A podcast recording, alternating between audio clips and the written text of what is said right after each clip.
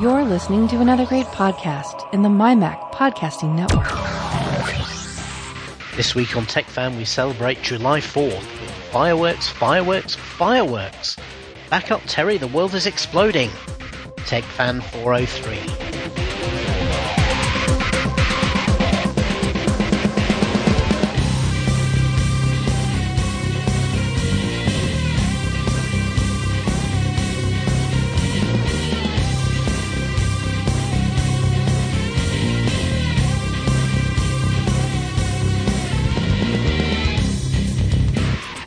And it is Tech Fan Podcast number 403. I'm Tim Robertson, joined by David Cohen. Hello. I'm tired. Yeah, well, you've had a day off. That's always tiring. Well, it's not the day off, it's the fireworks last night going forever. I even put um, these waxy type of ear earplugs in that you kind of roll around in your hand for a minute. They get real soft. You put them in your ear and they kind of fold or mold completely in your ear. Uh, maybe I have superhuman hearing. I don't know because it didn't help. It cut out like 80%, but that leaves 20% of a lot of firework sounds. So, the Problem is the noise annoys you, which means you are tuned to hearing it. It's Yeah. difficult to tune it out. yeah, I'm Your brain hypersensitive. is yeah, your brain is kind of tuned to pick it up, uh, and you then you start thinking thoughts of murderous violence towards whoever's setting them off. Not not too far off. I get it on the fourth, but the problem is the week leading up and the three weeks afterwards. Yeah. And, uh, well, well, yeah. I mean, we have the same issue here. We never used. We only used to have fireworks on November fifth here in the UK, which is Guy Fawkes Night. Um, and when I was growing up, that was the only time you would hear fireworks. And yes, that night there would be a lot, but um, also as well because a lot of those things were kind of family orientated. right. They would kind of start tailing off by about ten o'clock, and so you wouldn't really be bothered with them that late. Now what happens is uh, for New Year as well as November fifth. So basically, from late September onwards, these shops spring up. They go into empty storefronts, and they basically become fireworks shops, and they sell everything. And that means every single idle youth in the area can go and buy lots and lots of fireworks and set them off whenever they want. And basically, it's a fusillade between September and uh, late January. Nice. Yeah. Yeah. we get these tents that pop up in uh, parking lots. Right, it's and they probably do the similar same sort of thing. thing. Yeah, exactly. Yeah. This is the power of Chinese globalization, is that this stuff is now cheap and easy to get, where in the past it was specialist suppliers who used to supply them and they had some scruples about who and when and why they sold the stuff to. Nowadays it's just anybody. Oh yeah. They don't This care. is this is what the, the guys who run vape shops are going to do when the vape shops get banned. Get banned is going to switch fireworks. Well, they got to sell something, I guess. Yeah. And yeah, the problem here in uh, Michigan is it used to be there were illegal fireworks and legal fireworks. Basically, anything that went up in the air or made a big boom was illegal. Yeah. Now they just lifted that, and you can just no no problem. Oh, yes, because they don't want market forces to apply, which means that yeah, people buy anything and and everything, Yeah. and the bigger I, I've seen it here as well. You know, the, the, there was a guy I I went to a fireworks party at his house. It's probably about 10, 12 years ago now, and he they would have a fireworks party every year on November fifth, and they would invite lots of people around. So there'd be a lot of kids there and everything. And they had a for Britain, it was a biggish garden. For you, it would be kind of a tiny portion of your yard, but by British standards, this was quite a large garden. And um, it, it was kind of terraced, you know, so he would put all the fireworks up towards the back of the garden, and then we would all stand kind of in the in the you know the porch area and the the entrance to the house with the double double windows and stuff like that. Yep. And he got this thing, and it it looked like it had been exported from Afghanistan. I mean, it, it was a massive cardboard tube that looked like a mortar, Yep. and it, that's exactly what it was. And uh, basically, you know, this is one of these deals where he kind of got chatting to the. He was an accountant. He got chatting to the uh, the guy in the fireworks store which he'd gone to, and the guy said, "Oh, I've got some good stuff around the back. You know, I'll do you a favour if you'd help me out with some accounting affairs." And he got this thing. He had no idea what to do with it, and effectively he props it up at the back and lights the fuse, and uh, you know, it, he didn't know what it was going to do either. It sent one huge charge into the air, and the tube then promptly fell over and span round, and then started firing these large charges all round the garden. I mean, it was it was lethal, absolutely lethal. How nobody got hurt, I don't know. I, I think one or two of these kind of uh, went past people's heads and maybe bounced off the odd jacket and that sort of thing. Um, uh, but fortunately, there were no serious injuries. But You know, you know, other than being lethal, what it was though, what? funny as hell. It was. This is the sort of thing you see you know, see on the internet uh, on YouTube, and you think it's hilarious. But if you were there, it's not. There's, there's one I saw recently. of- it was it was meant to be indoor fireworks at a kind of a uh, a kids Chris uh, kids Christmas nativity play, and the guy didn't realise he bought out outdoor fireworks, and so he lights off this thing, and it just like fills the room with smoke and fire. Not I've good in a school setting. I, I've got one that you have to watch, and uh, it might be one of the. You don't care until about um, oh the 25, 25 second mark. So I'm gonna figure out how to put this in our show notes here. So the twenty five second mark is where you want to start watching this. Eh, it didn't work. Okay. I hate that. Sometimes I can just drag stuff over. Sometimes I have to copy and paste the URL.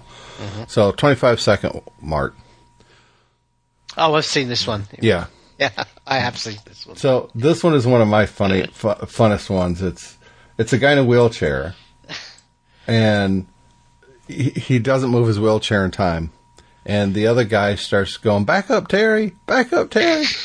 Nobody gets hurt, and he finally gets out of there. This fireworks exploding, and the guy recording it is just laughing his butt off. Yeah, Um, I mean, I mean, it is fortunate. It could have very seriously gone wrong. This. Effect, effectively, the guy has a motorized wheelchair, and as soon as the fire, he, the fireworks started going off before he's ready for it, and as soon as they do, he panics, and at that point, the knowledge of how to drive the wheelchair appears to depart his head. so he's just kind It- of it's- sat there it's fumbling funny. with the controls. Yeah, yeah. It's um, it, it, this is one of those rare internet things that everyone seemed to. I saw people had backup Terry shirts. That's that's brilliant. yeah. Backup Terry. So I, the only thing I'd say, I'd recommend to any of our listeners who are going to watch this video is perhaps don't do it with your kids in the room. Not because it's uh, there's uh, there's any language or anything like that in. It's just it might give them ideas. Yes. Do you uh have you seen the new Spider-Man movie yet? I have not. I've not had time to go to the movies, and um, hopefully maybe next week. Yeah, we'll talk about it next week, maybe. We've got we've got family visiting this weekend, so I won't get to see it this weekend. But maybe I'll go during the week with. Uh, You won't be disappointed. Yeah. No, One- I'm looking. F- I'm incre- immensely looking forward to it. Yeah, it's. Yeah. I was looking forward to this. Uh, This is one of my top movies of the year as far as anticipation. Um, I saw the twists, most of the twists, way ahead of time, but you know, well, anybody who's watching the trailer, it's Mysterio. Well, Mysterio's a bad guy, and they show him as a good guy in the trailers. Well, it, it's it's Mysterio. You know he's not going to be the good guy Yeah. but it, it's it's a different twist on the the character from the comics. I'll put it that way, and I thought it was well done. I can't wait for you to see it so we can discuss it in detail. Um, one of the things that is disappointing, at least for Amazon, uh, a federal court of appeals is giving them some bad news. So up until now, David, the courts have said that a company like Amazon, who allows third parties to sell products on their website, were not liable for the sale of those third parties if they cause damage or death or pain or injury or whatever to somebody. It's not Amazon's fault. Yeah. They're just kind of a clearinghouse, and how are we responsible? Well, maybe they should be. And I kind of think, hey, if you're letting someone sell something on your website, and there's no mo- moderation, there's no checks and balances, you're not checking to see if it's counterfeit or dangerous. You know what? I think it should be on that company. I think Amazon should be responsible. And um, an appeals court reversed a lower court's decision over a lawsuit filed by a customer who was blinded when a retractable dog leash she bought from from the website recoiled and hit her in the face. Wow. Well, you know what? I was just talking about something like this this morning. Um, not that I have any evidence that this is related to Amazon, but it, it could, could very well be. There was a um, Virgin Airways flight that was forced to um, turn around and do an emergency landing because uh, a caught battery? fire. A Seat caught fire, yeah, and they, the uh, the initial reports were that somebody was using a portable battery charger and dropped it down between the seats, and it shorted out and caught fire. Um, and if you see the video of it, I mean, this was not just like you know a bit of smoke; it was full on flame. Really, I haven't seen the video. I just Yeah. saw the headline. Obviously, on an aircraft, not a good thing. No. Um, you know, and uh, I, I, I had a conversation with a colleague of mine this morning in work, and I said, well, "This is a problem with, you know, buying stuff online." And we, we've, you know, we've we've been we did a segment a few weeks ago where we bought cheap Chinese stuff online, and then discussed how good or bad it was in terms of quality. Yeah. The problem with a with a battery, anything with a battery in it, is that it stores a lot of energy. If it's not well made, um, and it shorts out, um, then you're releasing a lot of energy, a lot of heat, and that can cause a fire. Um, and the problem is, if that's on an aircraft, then that, that is a real issue. Absolutely. So, um, in terms of responsibility, I I struggle with this a little bit.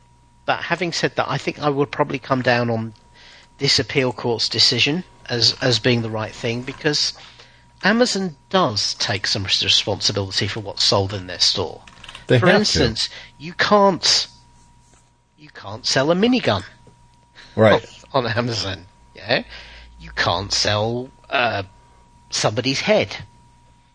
You know, you, there are all sorts of things that I imagine Amazon would prevent you from selling. You couldn't sell drugs on an Amazon Marketplace account. So they're already doing some level of control and protection and complying with the local laws and that sort of thing. What they don't want to do is they don't want to have to, they want to be an open marketplace people who are just reselling stuff from el- elsewhere and they just want to do it very broadly and say, yes, okay, you can sell in this category, not in that category. But they, yeah, they don't want to be liable for uh, the quality of that product. And the issue is, is that there's an awful lot of very low quality products that come out of various, and I'm not going to just pick on China, but they can come from anywhere. Anybody can make shoddy stuff and sell it online. Uh, and a lot of people use Amazon because Amazon kind of has your your back as a as a buyer if you buy something that's poor quality because they will often just fully accept within a month a return for whatever reason if you don't like it.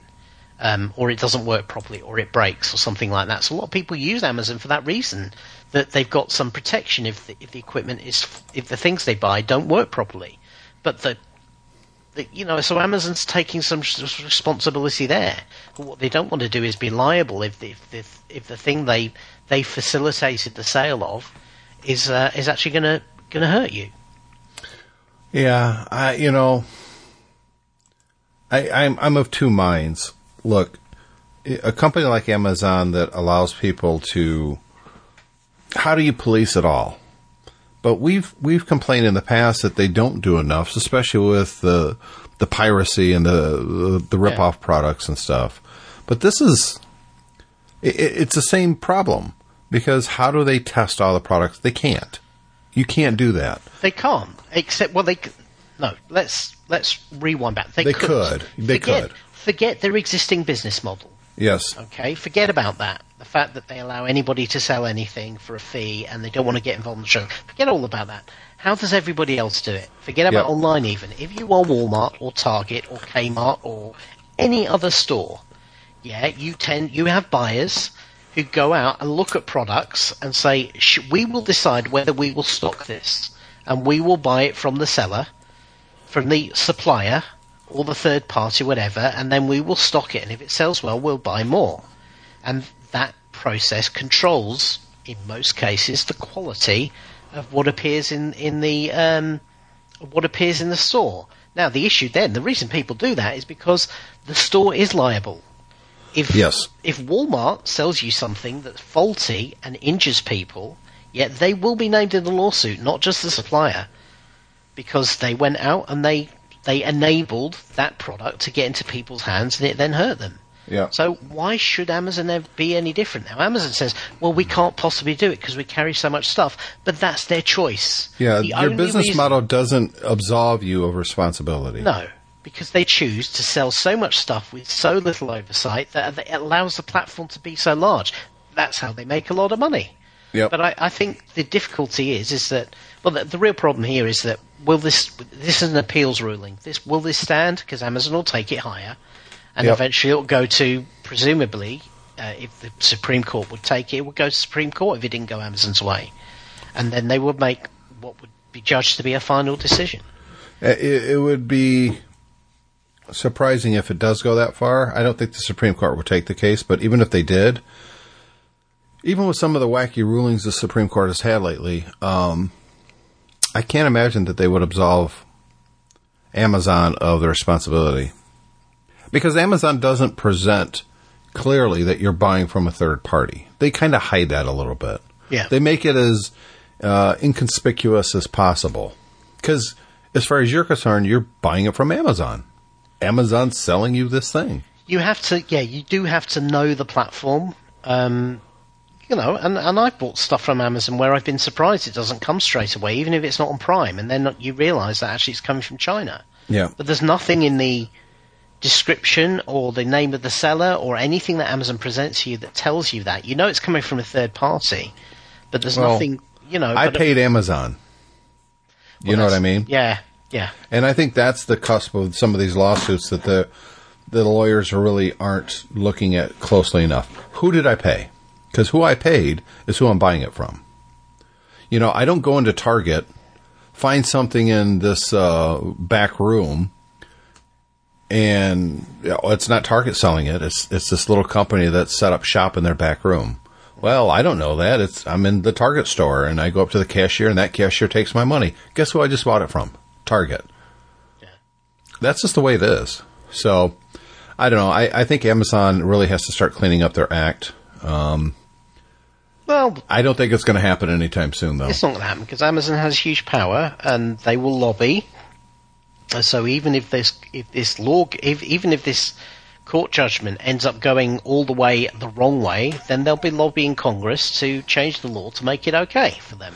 And I You know, and, and, they're they're representing not just Amazon, but ultimately everybody else who has a marketplace online, Uh, eBay and- and yes. everybody else. You know, and and I don't know if consumers really want that. no, I think no, consumers want to keep the cheap stuff out there to be able to buy more convenient. I think honestly, most the average consumer is happy to give up that type of responsibility to the stores. They they, they don't care if the stores has responsibility as long as it's cheap and they can buy it quickly. Yeah. That's what they care about. Well, and the reality is, is most stuff, that 99.9% of the stuff you buy through Amazon or eBay that comes from overseas, wherever it be China or anywhere else, is is is perfectly fine, or it's not perfectly fine. But when it fails, it doesn't damage, it doesn't hurt anybody.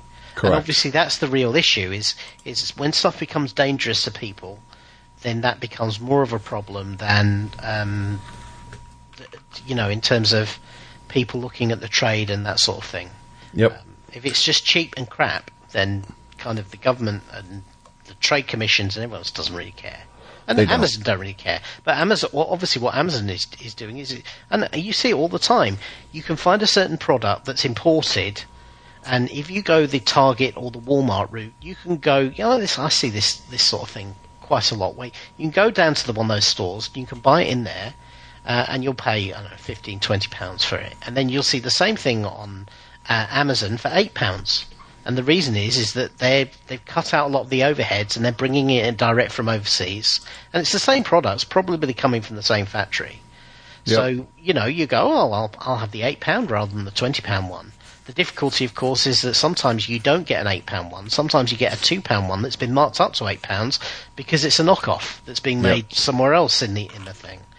You know, Well, it, you know, consumers do have choices on where they can buy stuff like this, you know. And at the end of the day, I think market forces generally do take care of it, but I think that's more of a thing in the past. I think that market forces nowadays are geared towards the cheapest and, you know, who's got the best marketing. Uh, but sometimes, David, you can get really good quality stuff at really good prices, like from our from our sponsor, OtherworldComputingMacSales.com. Every week you outdo yourself, my friend. I did. This was a good one though. Um, they have uh, 76 hot deals, clearance, and more all week long. It's called the Sizzling Firecracker Savings Event.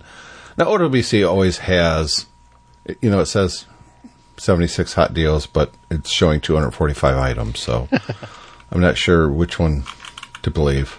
Why, Um, why 76? What's the significance of 76? 1776. Yeah, what happened then? July. Nothing don't know. major. Nothing really. Um, anyways, uh, here's a really good deal. Fifty four ninety nine for a genuine Apple MagSafe power adapter, eighty five watts. That's a good deal. Those things are not inexpensive. You know? I, I saw a, a conversation online a couple of weeks ago where this guy was complaining so bitterly. that His, he he said his his MagSafe power adapter failed. Actually, it turned out when people asked him a few questions that he had it plugged in the wall at Starbucks, and somebody went past and caught his cable with with their foot. And his laptop was okay because the MagSafe pulled out of his laptop. Sure. It also pulled the adapter out of the wall and it dropped onto the hard floor and cracked and stopped working. And he was complaining because he went to the Apple store to get to to get a replacement. He was complaining because it was like it was uh, eighty dollars. Yeah. He was going, well, this is obsolete technology. Why are they making some? And it's a whole big thing because people then piled in and said, "What do you mean it's obsolete? It's not obsolete. Uh, they sell laptops today that still use MagSafe.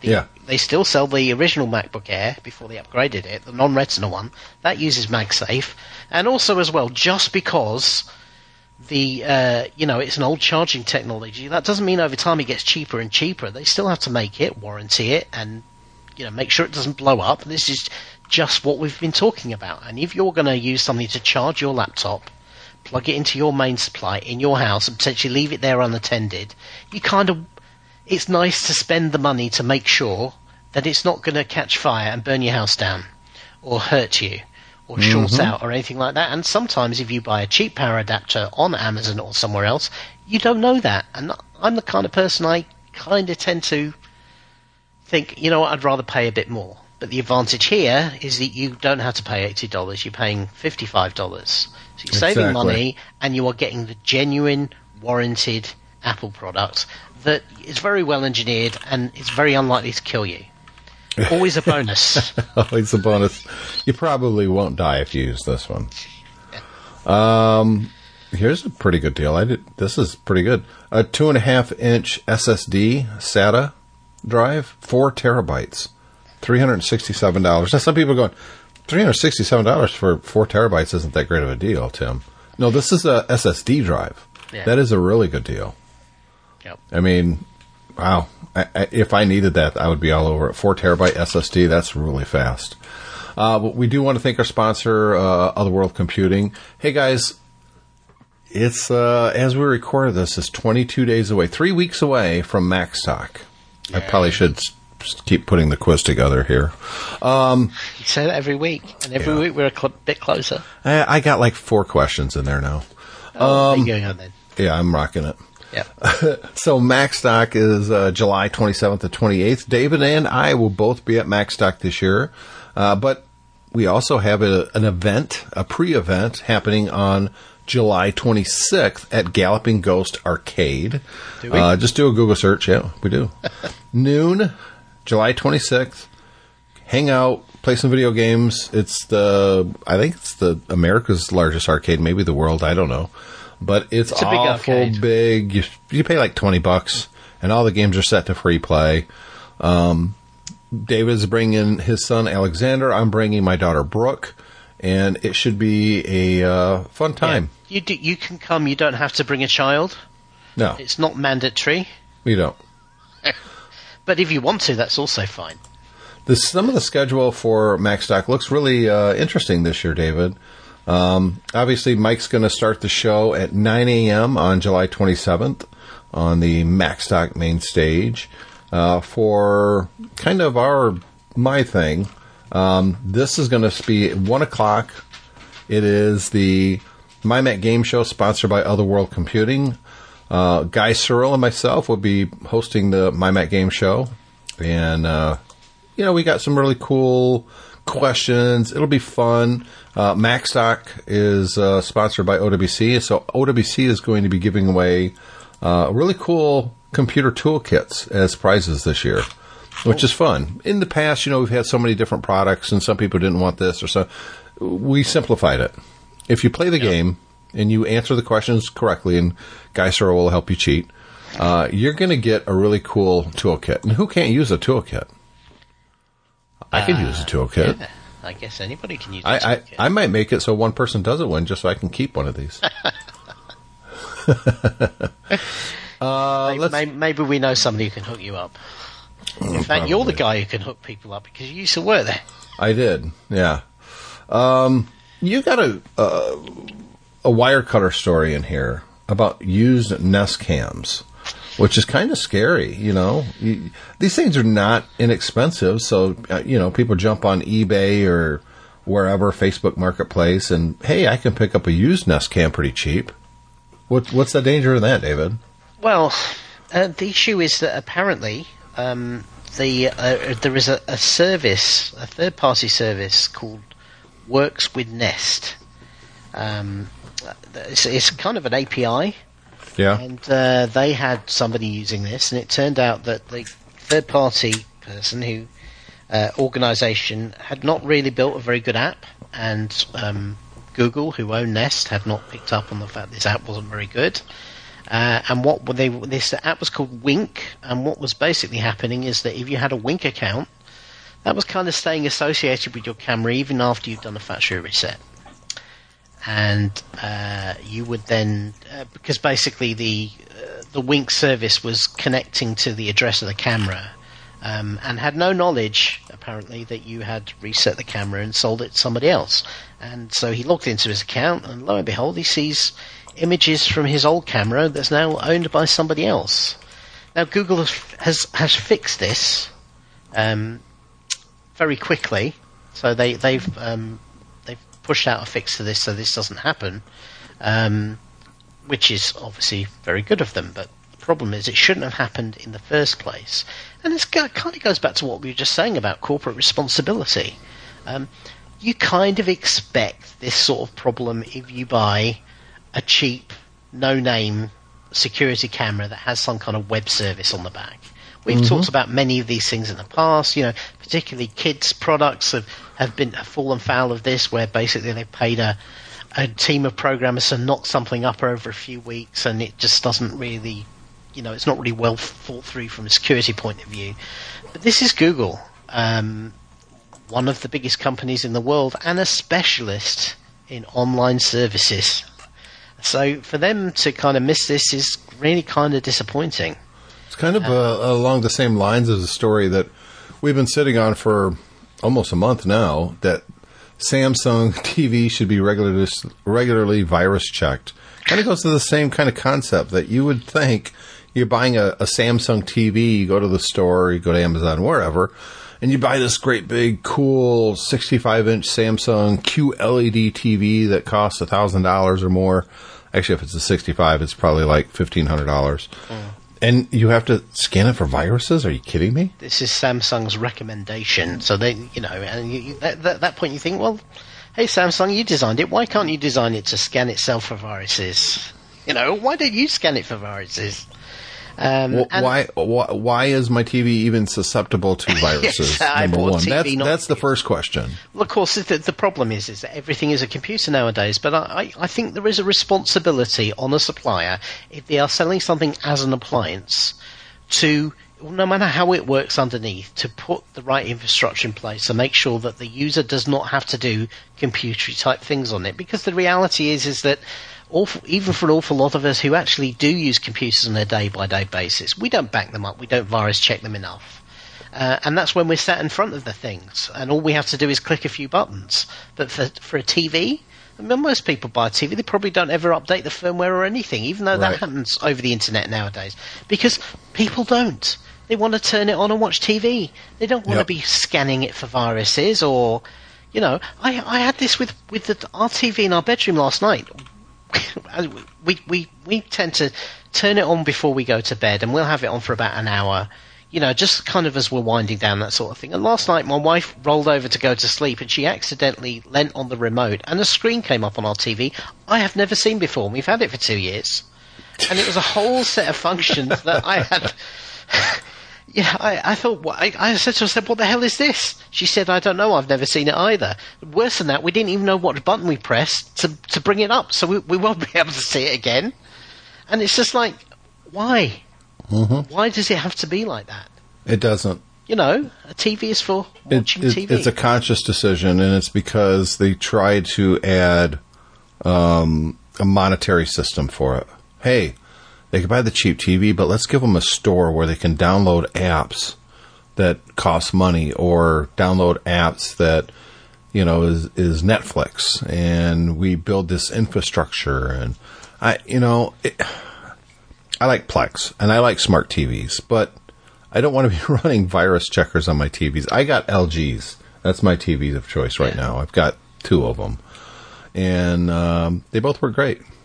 But yeah, the thing is, if you are going to offer apps on your TV, then why not put a little bit of time in? Why not look at some let's think? Is there anybody in the industry who has millions of devices and an app store with a vibrant ecosystem, and they've managed to find a way to most of the time prevent that apps that app ecosystem from being abused, so that their users' privacy and uh, devices aren't aren't attacked all the time? Is there anyone in the industry who's done that? I don't know. Because if they if they have, think there is. then it, then it would ima- you would imagine that that's a solved problem, and anybody now Well, has a model for how to replicate it. Oh wait, it. Apple. Apple, yeah, exactly. yeah. In fact, if I'm going to go to China, I'm taking an iPhone. I'm not taking a uh, an Android device. I can tell Well, you that yes. right now. Here's here's another thing about the joy of open is that it's it's it's open for code inspection. It's also open for government oversight. And uh, China is forcing tourists to install text stealing malware at its borders. Wow. Uh, but this only affects Android. What do they do if you come in with an iPhone? Uh, they probably don't even let you bring it in. May, maybe they don't, or maybe they um, maybe they have something else that wasn't known to this particular reporter, or um, I don't know. The uh, so this is this is a particular province in China, the, the Xinjiang region, where uh, apparently it's, a- it's a mostly Muslim pro- province, and Yep. currently China is having a big crackdown there. Yep. So what Muslims are literally disappearing. yeah. What they don't want to do is have, you know, the uh, people from the West coming in and reporting on all of that because part of the, you know, what you need when you when you're having a big crackdown is a good level of state secrecy and control, Yep. so that nobody outside can criticize or or, um, or try and do something about it. So apparently this um, this malware basically looks for Islamic content. Um, and uh, to try and determine whether you might be a, an Islamic supporter, or perhaps even an extremist who's trying to set up um, some kind of uh, Islamic response to, to the oppression there. Um, and while I'm not supporting people using a, a, a crackdown as an excuse for starting to be terrorists, the problem with, with scanning people's devices for that sort of content is you'll get it wrong most of the time, and um, that's a problem if you're gonna, then going to throw them in the gulag. yeah, You know, If some throw people say, somebody well, in the the- gulag. You really want to make sure that they, that they deserve it. Yeah. This this is the natural extension of people saying, well, the government should have access to people's cell phones. I mean, it prevents terrorist attack. Don't you want to be safe? And my response is always the same. No. I, I yes, I want to be safe. No, the government should not have access to anything of mine without a court order. Um, you, yeah. Anyways, Yeah. Let's move on to. I don't feel like being depressed. I feel like talking about something good. Yeah. Let's talk about something good. Here's something good. I don't know if I talked about this product here or not. A Sony speaker. Did I talk about this a couple weeks ago? I can't remember. You've talked about Sony speakers before, but not recently. So I have a Sony speaker. It's the Sony SRS. I hate Sony's names.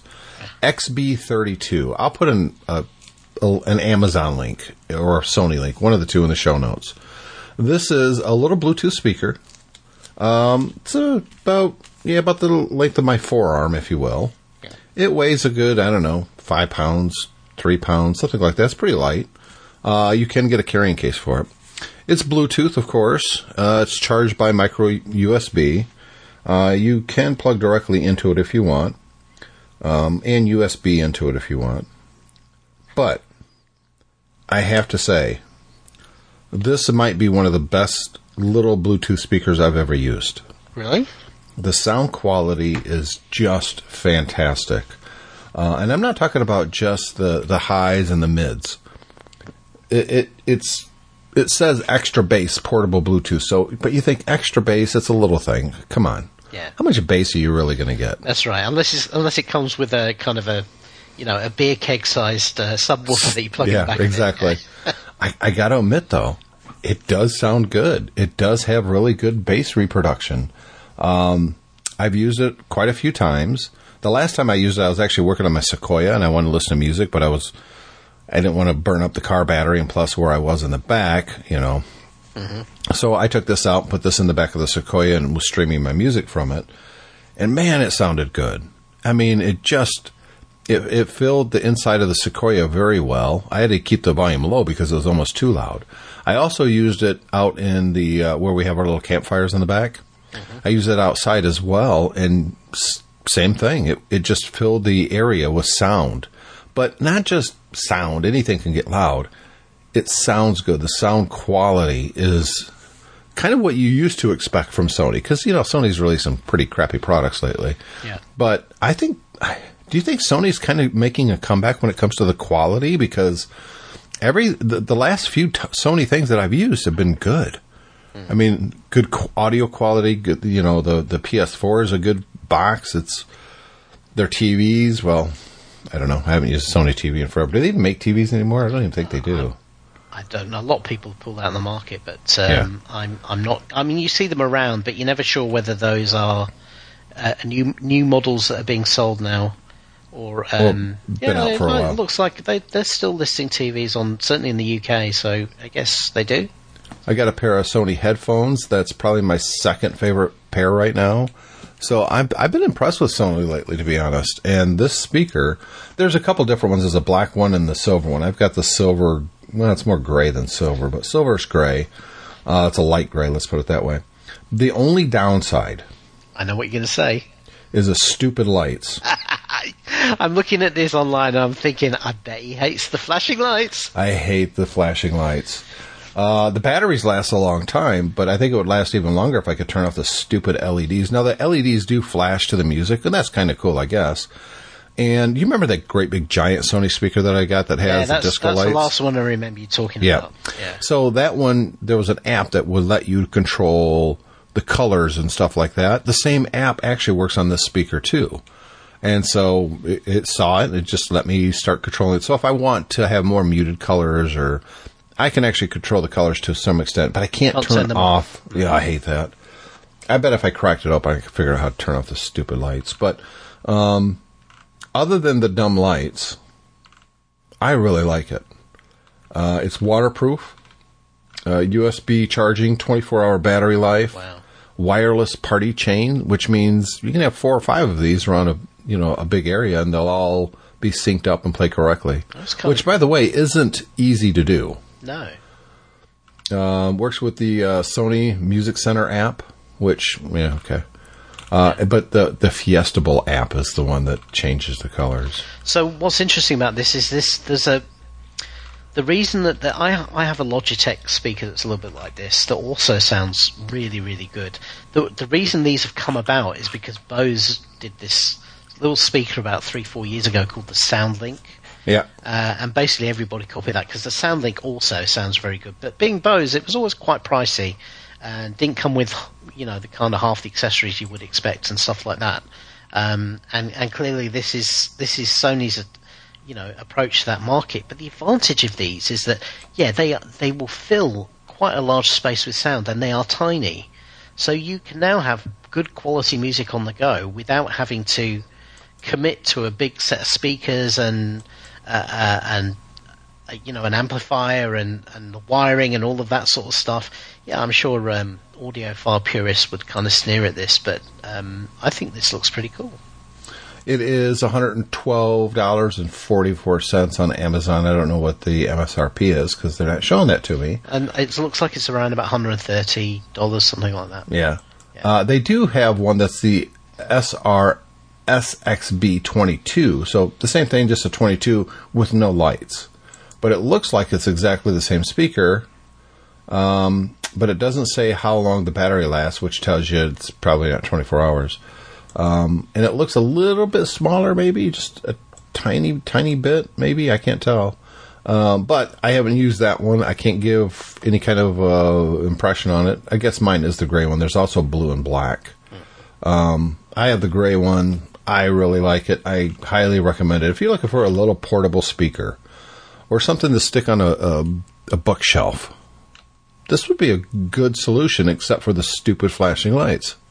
Yeah, I, you know what? I'm, I remember as a, as a as a student when I was at boarding school and then university, I used to lug around every time I went to or from home, kind of a big stack of hi-fi separates and some bookshelf speakers and everything, just to get decent music while I was uh, at Yeah. college. And nowadays, you, all you need is a smartphone or something like this, and you've you've got it all. Yeah, and it's immensely portable. Oh yeah, yeah. This one And it's the- battery power too. Yeah, so. this one apparently the, with the 24-hour battery life, you can even use it to charge your phone while you're using it. Mm-hmm. So that's that's very cool. Yeah. I have to check out that feature. I haven't tried it. I know it's got a USB plug in the back. I, maybe that's just external. It says some writing on it, but it's too dark where I'm at. Yeah, no, it definitely says you can do that on the. Uh, DC out only. yeah. Yeah. So the so the full size USB is DC. So that's to charge your phone. Yeah. Although I'm, I have to imagine it, it would greatly reduce the the But you would do. But the thing is, if you let's face it, not many of us actually listen to a speaker for 24 hours at a stretch. no, So if you're, you know, you're going to the beach for an afternoon, then you can keep your phone charged while it's playing music. yeah, that's a good Uh, idea. And Yeah, then and then you, you know, you still got plenty of life in the speaker. You got to keep those lights going, of course. so highly recommended on my part. The Sony SRS XB32. I'll put a link in the show notes if you're looking for a Bluetooth speaker. This one has the Tech Fan recommendation. Well, half of it because you know Lights. you're you're you're you're on I here guess you could always, you could always, um, you could always duct tape over the lights if you needed. Really. No, because it has these two little lights in the front too that flash. So it's not just a color LED; it's got these white lights where the speakers are. In So there. basically, you've got to, you've got to go at it with white out and a little brush to. Uh, Yes. Cover that. Yeah. Or buy the one that doesn't have the built-in lights, but I Yeah. don't. I, I can't speak to its quality or sound or anything Exactly, because yeah. I don't have it. It may be no good. That's right. Probably Thank you, Sony, for letting me uh, have one of these and uh, reviewing it here on TechFan. Um, you know, it's July Fourth weekend here in the United States, David, which means Stranger Things season three came out on Netflix. Did that come out there too? It has, yes. Not watched it yet. Have you watched any of the Stranger Things I yet? saw most of the first season and uh, probably about the first three episodes of the second season. Doesn't sound like you're a big fan. Uh, oh no, I re- well, I really enjoyed the first season. I thought it was fantastic. Uh, It really sec- did capture the '80s. exactly. And not only that, I thought as, as a story, it was it was pretty. You know, it was not underivative, to be fair. But um, you know, I thought they kind of pulled it off quite well. And I'm I'm a little bit of a sucker for the, uh, you know, superpowered kid gangs up with the other kids, they become friends type story. You know, um, it, it, the first season has kind of an ET vibe thing going on. Exactly, yes. Um, and it and it was good. So um, yeah, I enjoyed that. The second season, I'm watching. Not it, as good. I found it a little bit slow. That's why I kind of didn't didn't persist with it. And it's one of those things I've always meant to come back to, and never got around to. I'm in, I've got one episode in, and I just started the uh, season or uh, episode two. I'm about 15 minutes into it, and I like it. Yeah. It it kind of feels more like season one than season two. Uh, but like you, I'm a sucker for it. It's right up my alley. Um, I'm I'm just glad that there's shows like this out there, that these things exist. Yeah. Thank goodness, because man, you, it, there, there's just so much good content. Well, look, let's face it. Um, something like Stranger Things would never, if we didn't have a company like Netflix and Amazon wouldn't Prime, and the exist. others, it wouldn't exist because mainstream Well- mainstream TV would struggle to to produce something like this. I don't know. HBO's been into stuff like this for a long time.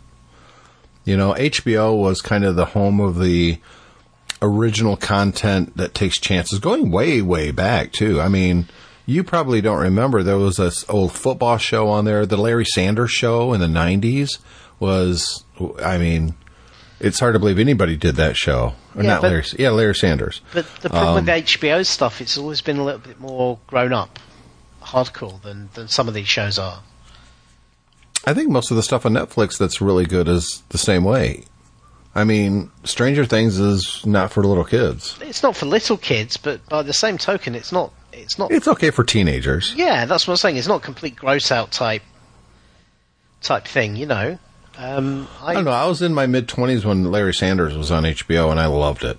Now, there's a difference between teenager and twenty five, but still, you know, it's. But you watch that show now, and it's so rooted in the '90s. It's like, ugh, this is. It did not age well. Yeah, a lot of stuff doesn't. It's just, it's a shame when you you come across stuff that you really loved and then you find that it's uh, it hasn't aged. Yeah, You know, yeah. I'm I'm sure there's going to be you know kid kids like our kids' age now as they watch as they watch older stuff uh, as they grow up. The, particularly movies, there's going to be things like where the the plot doesn't make sense because they're thinking, well, you know, they just use Google Maps, then that wouldn't be a problem. You know, Yeah. Why didn't they just text text him text him where he are? Could have been rescued. Larry Sanders was one of those cringe-worthy shows where something would happen that would make you cringe. Yeah, kind of like Larry David. yeah. You know that. Oh, I can't believe he would say that. What an idiot. Um, but I mean, HBO was always kind of that. I'm glad that Netflix is doing the same thing. Orange is the New Black is definitely a show I gave up on.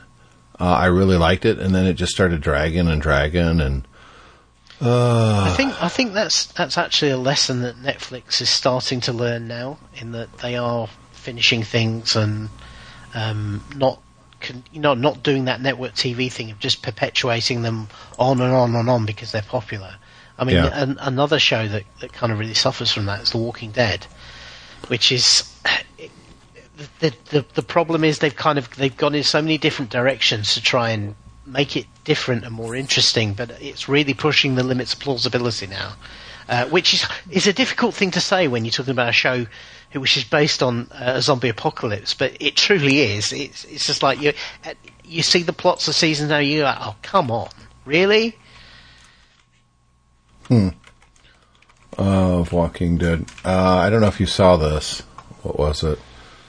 Um, so Robert Kirkman is the guy that started The Walking Dead at Image Yeah. Comics, and he actually kind of lied about what the the comic was going to be about to get it approved, um, which is a funny story. But the first issue actually appeared in 2003. Well, they're up to you know they're coming up on their 200th episode or uh, issue. So people are like, "Oh, what's he going to do for uh, issue 200?" And he didn't say anything to anybody. Well, issue 193 comes out, and that's the end. that's the last episode. Yeah. It does a time jump 10 years in the past. And uh, I, I gave up reading it many, many years ago. It just kind of got boring to me. Um, but I love the fact that he had a story to tell. It took 193 ish. He didn't pad it. He could have got to 200 and then wrapped it. Yeah, 193 done. done. Yeah, I, I, dude, that he has all my respect in the world for that. You know, that's like if we were going to end Tech Fan, we're like, okay, 403 was it, guys. See you later. We're done. Yeah. Yeah. After, oh, wow. You guys went past 400 and just a couple more and then you're done. Yeah. You know, because you expect to have that nice milestone moment and then that's it. Ours would be 100, uh, 1,527, by the way. Funnily, funnily enough, I was talking to a friend of mine the other day, and, and he he was saying, "Oh, you still podcast?" I've not spoken to him for eight months or so. I went, "Yeah, you know, still doing it every week, or every other week, or you know, kind of on and off sort of thing." And he went, um, "He went, yeah, still the still the Apple show." And I went, "No, I haven't done the Apple show for a long time. I'm doing something else, you know." And then he asked me, he said, "Well, he said." When did you start doing this other thing? I said, well, we, we've just gone through our 400th episode and we started in 2010, you know, and, uh, yeah, it's been going a long time. Yeah. I mean, when you figure I started the MyMac show in 2004, Yeah. And this show started in 2010, and it's still the new show to us. Still the new show. It will know. always be the new show. It will be because we were both on the MyMac podcast. Yeah. I was going through, I don't remember why. Um, oh, it's because Cole and Brooke were asking about podcasting. Now, they've both been on the show at one time or another. Cole just recently. Uh, Brooke, of course, at the last MacStock, which means she'll be on the show here. So will Alexander. We'll get we'll get them Yeah. both on the show when we're at MacStock. Um, but they were kind of asking a little bit about you know the history of the show. Actually, she, he wasn't. She was. Brooke was. And so I was kind of going back and, and I played like some old, um, the Sergeant Perry promo from the MyMac Yeah. days. You know, that was brilliant. Chad was great on it. Chad, by the way, went with Cole and I and Brooke to uh, Spider Man. Cool. And the history is really long, some of the stuff that, that we've been doing in, in podcasting. I mean, it goes back a long, long time. And Brooke, I was playing some clips and stuff, and I said, "Oh well, look, here's David's first show." When he was, he was actually um, wasn't even part of the show. He was just he was a contributor. Yeah. He sent in some audio, and then the next thing he sent in there was this Mac show in London that he went to, and he actually did a, a recording there. He he did like a. Our, I think we call him our London bureau chief or something. That was Ch- Chad's idea, yeah, the London Bureau Yeah. Chief, yeah. And uh, well, because remember we had someone in Germany at the That's same time right, too. yeah. yeah. So, um, and- she thought that was great. She goes, "Are you going to keep podcasting?" And I said, "Yeah." I said, "Brooke, honestly, if, if I if we hit the lotto tomorrow, which it's probably impractical since we don't play the lotto, but um, It's always, But if we it's, did- it's always a, a major assistance to winning the lotto is to actually play the lotto. Well, the problem is, you know, I every single time I do play, and I play maybe four or five times a year, I think I'm going to win every single time I get a ticket. Well, that's you know what that's the beauty of, of playing a lottery is that right up until the moment of the draw, everyone with a ticket is a is a winner. Yep. So if I hit, I told her if we hit the lotto tomorrow, I can't stop working. What am I going to do? Sit around all day? I can't travel that much. You guys are still in school.